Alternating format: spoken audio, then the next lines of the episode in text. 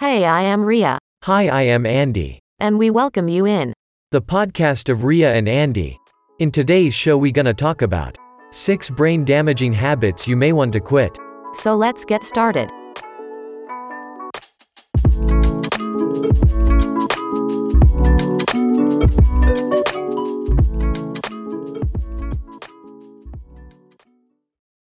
Eighty-six billion. That's the number of cells your brain has. Without a doubt, the gooey mass between your ears is controlling your body like nothing else. It only makes sense to spend most of our time taking care of it. But we don't. In fact, most don't even think the brain needs care. Experts have determined that our modern lifestyle is chipping away at our neural pathways, making us slower, dumber, and less creative. There are hundreds of reasons why that's the case. To fix that, we need to be aware of the bad habits that we've picked up. To some, these habits can come as a shock, for they never would have thought that damage they are doing to themselves through their indulgence. Let's see what they are. The disastrous effect of inactivity. Ever since remote work has become the norm, many people have found themselves not leaving their bedrooms. I know people who eat, drink, sleep, and work at the same place all day. The only exercise they get is getting groceries, which, thanks to technology, can also be delivered. Whether they realize it or not, it has grave consequences. Sitting for too long is directly linked to heart disease, obesity, depression, dementia, and cancer. More than that, it also changes certain neurons in the brain, for the worse. It's high time for all of us to understand a simple fact movement is good. It releases endorphins that make us feel better, keeps our hearts healthy, and make our brains work better. Excessive sitting during work makes us hold our breath as we type on our computers. You can notice this yourself. This leads to lower oxygen in the body and consequence muddy thinking, fatigue, and poor focus. How to fix it? Now, I'm not telling you to hit the gym or hire a trainer. 20 to 30 minutes of movement is all you need. The popular 10,000 step rule is also a great goal to gun for. If you're thinking, I don't have the time, you're lying to yourself. From great inventors like Nikola Tesla and Charles Darwin to the busiest CEOs like Jobs, Zuckerberg, Jeff Weiner, and Jack Dorsey, everyone is a fan of walking. A simple approach is to walk and talk at the same time. Batch all the calls you can and take a walk. Before you know it, you'll easily hit your goal and waste no extra time on it. Another approach is to have a standing, walking desk that helps you move more and burn more calories. I know that you're smart enough to be aware of the benefits. You just need to apply it in your life. And with these simple ways, there's no excuse not to. The number one killer of concentration. The amount of information we go through on an average day is surprising. The average American consumes about 34 gigabytes of data and information each day, an increase of about 350% over nearly three decades, according to a report from the University of California, San Diego. No wonder, our number one concentration killer is constant sensory input.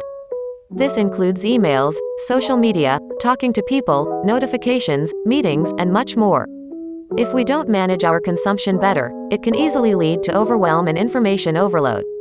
Some people are proud of the fact that they can get through a book on the commute at 3x speed and listen to two podcasts while also checking emails, books, and the news. But that's nothing to be proud of. Even a small piece of information can hinder focus. For instance, if you're trying to concentrate on a task and you know an email is sitting unread in your inbox, it can reduce your effective IQ by 10 points. Use tools and processes to minimize the amount of content you consume daily. Try to take less short form content and invest that time into reading long form pieces. They hold your concentration and help you improve focus instead of jumping from one tweet to another. Eliminate useless things like social media, news, gossip, and other things that you can't control or have nothing to do with you. Learn to be in the quiet as often as possible. Stillness and silence are calming to the mind, body, and soul. Regular periods of silence are the only remedy to our overwhelming content consumption. Blasting loud music, whether it's working out, walking, or doing a mundane task like answering emails, all of us crave some nice music. And to immerse ourselves in our favorite melodies, we invariably turn the volume up. However, you might want to think hard before doing that. With the popular use of noise canceling earphones, you can easily damage your hearing. When your ears get used to a certain volume, you need to put in more effort to hear the normal sounds of those around you. Thus, you can't store things in your memory fast enough. Headphonesty says to remove your headphones while listening and hold them at arm's length. If you can still hear the music, turn it down and repeat. This is a good check to keep protect your ears.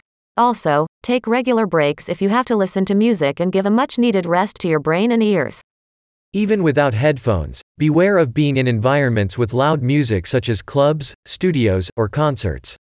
A 50 year old Mean reported a chronic headache after headbanging at a metal rock concert. His CT scan revealed a blood clot on the right side of the brain.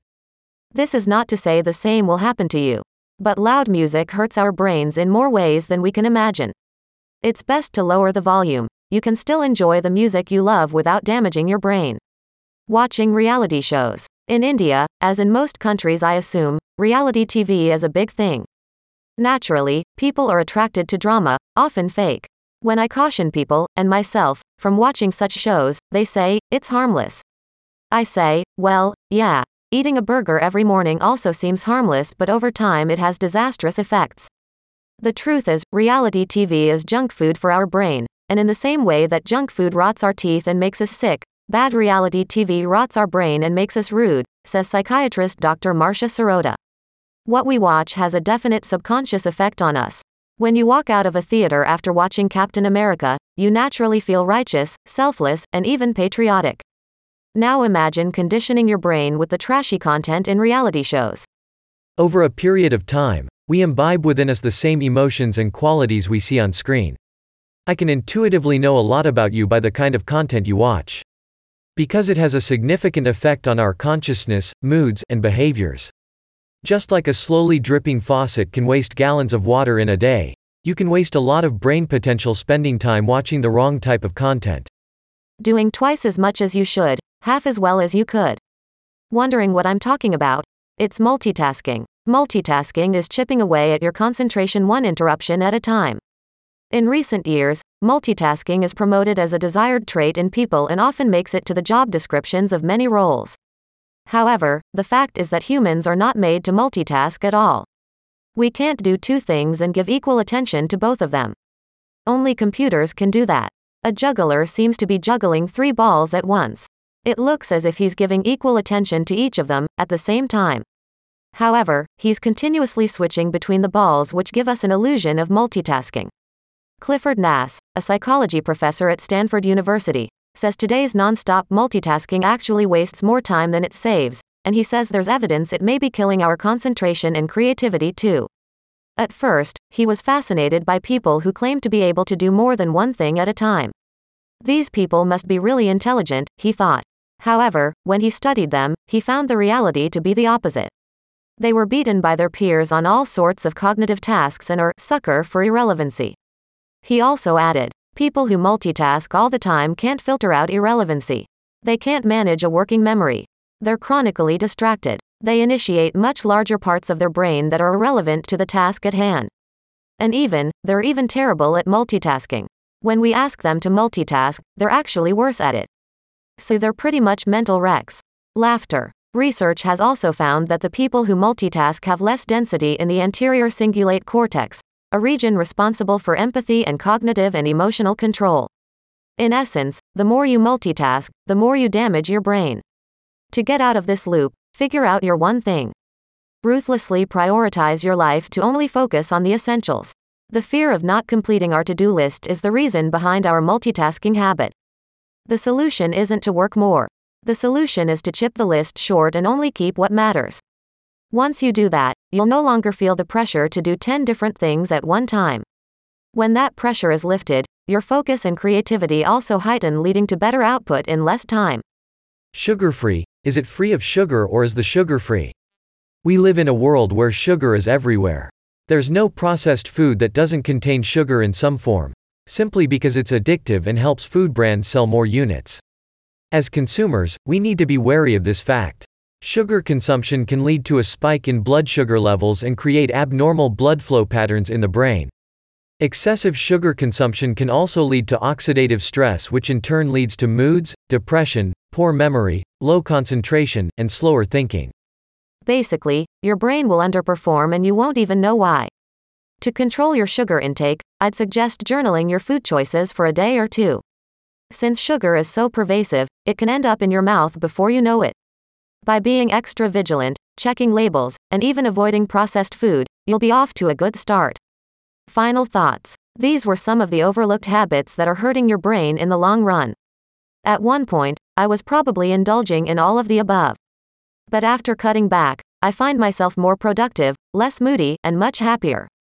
Along with them, don't forget the basics of good brain healthy, good diet, sleep, drinking enough water, etc.